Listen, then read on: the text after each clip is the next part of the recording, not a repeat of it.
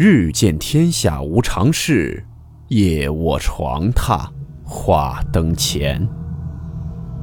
欢迎来到木鱼鬼话。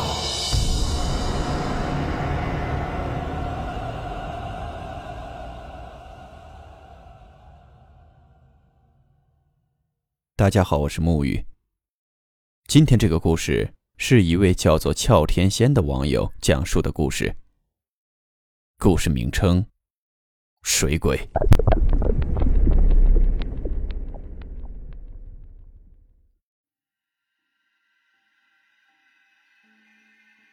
水鬼是传说中溺水而亡的人，因为是淹死的，不能立即投胎换阳，需要在黄泉路上游荡三年。如果找不到替身，那么就不能投胎转世，生生世世只能化作水鬼，忍受着孤苦与凄凉。一个朋友曾经和我说过一件就在我家后门河边发生的事儿。我们家后门的那条河叫做重阳溪，宽三百米左右，靠近村这边比较深，靠近河对面的是浅滩。我记得那条河每年都要淹死两到三个小孩。老人家说河里有水鬼。每年都要托人下水，他们才能投胎。那时候游泳都是跳到河里面之后，就尽快游到对面浅滩去玩的，因为靠村子堤岸边非常深，人在水里感觉水冰冷得多，总感觉下面有东西窥视我们的双脚一样。我也看见过几次打捞起来淹死的小孩。有一次，一个死尸就摆在地上，全身发黑，眼睛睁得很大，还充血。眼睛里全是红色的，而且那死掉的小孩又是我们认识的小孩，之前还经常一起玩纸牌游戏什么的。八八年的夏天，河里发生一件事儿，有个女的在码头洗衣服，因为她的一件衣服掉水里去了，她就想去捞，结果人也掉水里了，水很深不见底，水流也很急，当时岸上都是女人，没有人敢下去救她。就沉了下去。一会儿来了会水性的人之后，那个落水的女人已经不见了。打捞了很久，在下游捞起了那个女人的尸体，手里还抓着一件红色的衣服。后来我朋友说，那个女孩才十七岁，我们当时还是小孩子，以为十七岁就是大人了。听老人家说，那个女的是因为喜欢漂亮的打扮。她被水冲走的那件衣服是红色的连衣裙，是她最喜欢穿的，所以水鬼故意把衣服扯走，她就跳下去捡，水鬼就借此把她拖到水下淹死了。老人家说，水鬼其实就是潜伏在岸边深水下面盯着岸上的人，如果被看中，就一定会被拖下水的。老人家还说，因为这个女孩刚订婚，但是男方还没有迎娶她。她一定不甘心就这样走的，所以老人家交代我们村里的男孩子要注意些，天黑之后一定不要下水洗澡，也不要到河里游泳。我朋友比我大四岁，他们家是打鱼的，从江西移民过来的。他父亲傍晚就下河打鱼，一般都要很晚才回来，因为他们不是很信这个东西。他家祖祖辈辈都是干打鱼这一行的，都是在水里讨生活。他父亲经常回来的时候都下半夜了，他父亲会叫我朋友到码头一起拖竹排上岸，防止涨水被冲走。他们家就住在岸边的一个旧房子里。他父亲从河上游打鱼回来的时候，竹排上的气灯非常亮，我朋友从窗户就可以看见灯光。他看到父亲灯光之后，他就会跑去河边码头等父亲靠岸，然后再一起拖竹排上岸。有一天晚上。就是那个女孩被淹死后一个星期左右，我朋友看见父亲从水库下来了，他就出去到码头等父亲。他当时十五岁，他说他下去码头的时间应该是后半夜一点多，因为他习惯这时候睡醒，然后去码头等父亲。他当时一个人坐在码头上，他父亲还在二百米外的河面上。他这时突然感觉。背后好像有人，他转过头，看见一个人影坐在岸堤边，背对着他。两个人距离就两米左右。因为有气灯射过来，他看见那个人影是一个女的，穿着一件好像是红色的连衣裙。那女的坐在岸上，一双脚伸进水里摇晃着。我朋友还问了一句：“你怎么这么晚还在这里玩啊？”话没有说完，我朋友的父亲就大声叫他说：“你不要说话，不要碰他。”然后他父亲从竹排上跳到水里，拼命朝他游过来，还大声叫我同学快跑，快回家。我同学也忽然清醒了，他想起这个红色的背影，不就是淹死掉的那个女的吗？当时心里特别害怕，想动却动不了。这时，那个东西开始转身，慢慢站起来了，朝他转身，还伸手拨着脸上的头发。因为那个女的头发是披住的，湿漉漉的贴在脸上，看不清楚脸。我朋友这时已经瘫坐在地上了，他父亲这时也游到了岸边，不停的大叫大骂。这时，那穿红色衣服的东西见到有两个人后，就转身朝河里走去，然后就跳到水里不见了。我同学俩父子竹排和鱼都不敢要了，两人一直跑，一路跑回家去。后来没多久，我这个朋友对我说，他们一家人要回江西了，不在武夷山打鱼了。他们一家来了福建差不多二十年，这个事件打击太大，所以他们决定离开。之后没多久，他们把旧房子卖了，就搬走了。我到现在也没有再见过他们。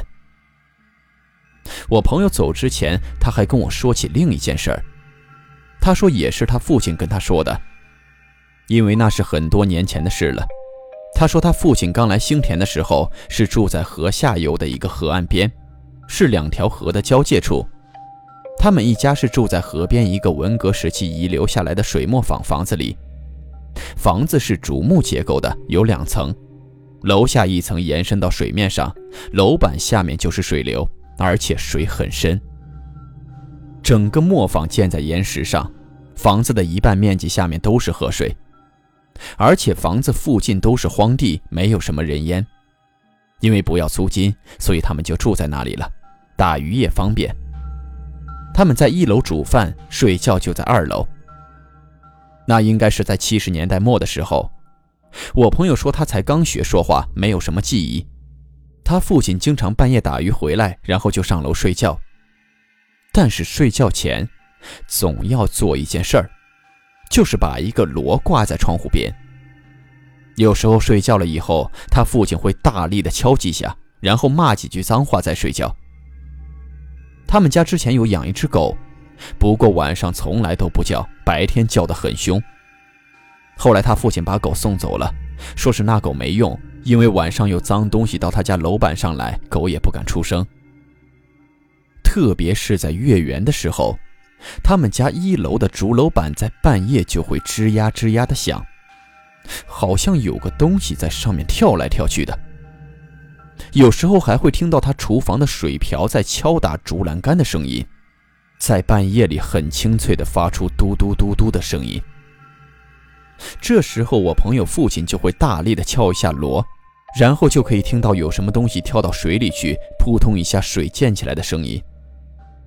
他父亲就会大声的骂，说：“死水鬼仔，我这里又没有吃的，再来就打死你啊！”这一类的说了很多，很气愤的样子。反正每隔三五天就一定有这样的现象。父亲也没有办法，因为他知道这是河里的一种水鬼。我们那里传说，就是淹死的人未满一年就会化作一个类似猴子一样的怪物。全身红色，手臂非常长，爪子很利，脚掌有鳍的一个尖嘴猴腮的怪物，在水里力气很大，会拖人下水。只要时间一满一年，就开始害人了。所以后来他们才搬来上游的村庄住，就住在我们家后门码头边上的旧房子那里。都过了很多年，也没有什么事儿，想不到还是差点出事儿。这是我朋友跟我说的水鬼的事。我不知道是真是假。他说的最恐怖的时候，是当他说起他父亲有时候半夜听到水鬼的声音后，就悄悄趴在窗户上偷偷的往一楼看，他父亲看见一个红色毛皮的像猴子一样的东西，在月光下用爪子抚摸他家的狗。那条狗浑身直打哆嗦，动也不动，也不敢叫。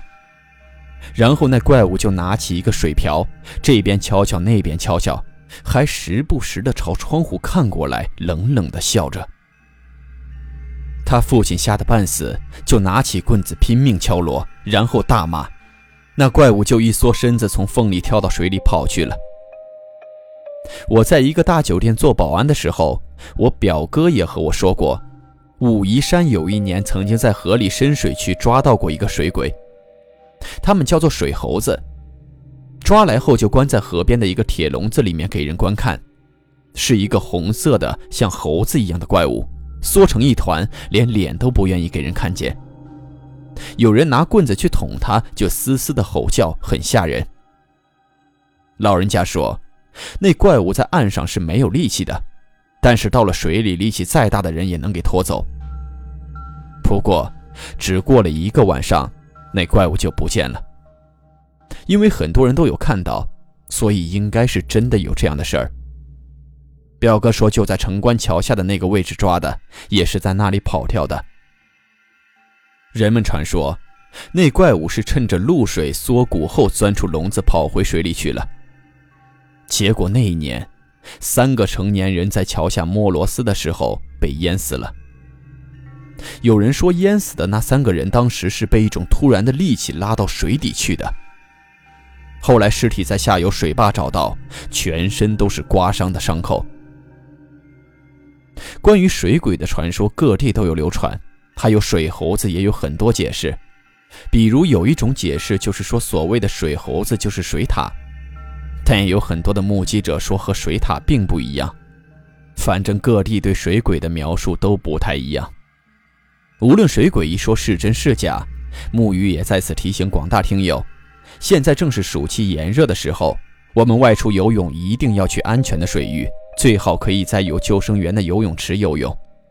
小孩子没有成人的监护下，还是要远离水域比较好。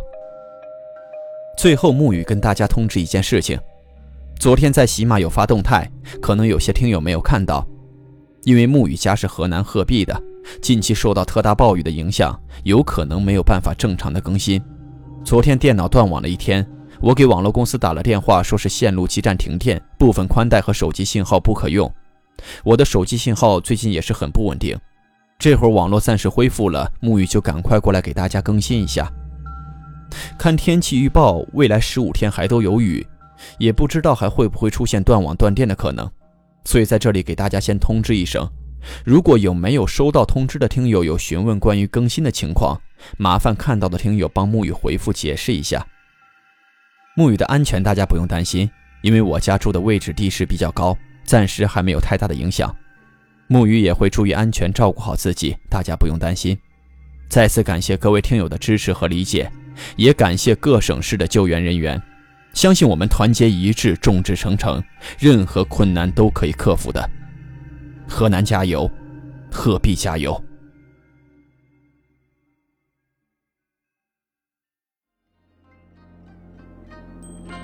好了，我们今天的故事到此结束，祝你好梦，我们明晚见。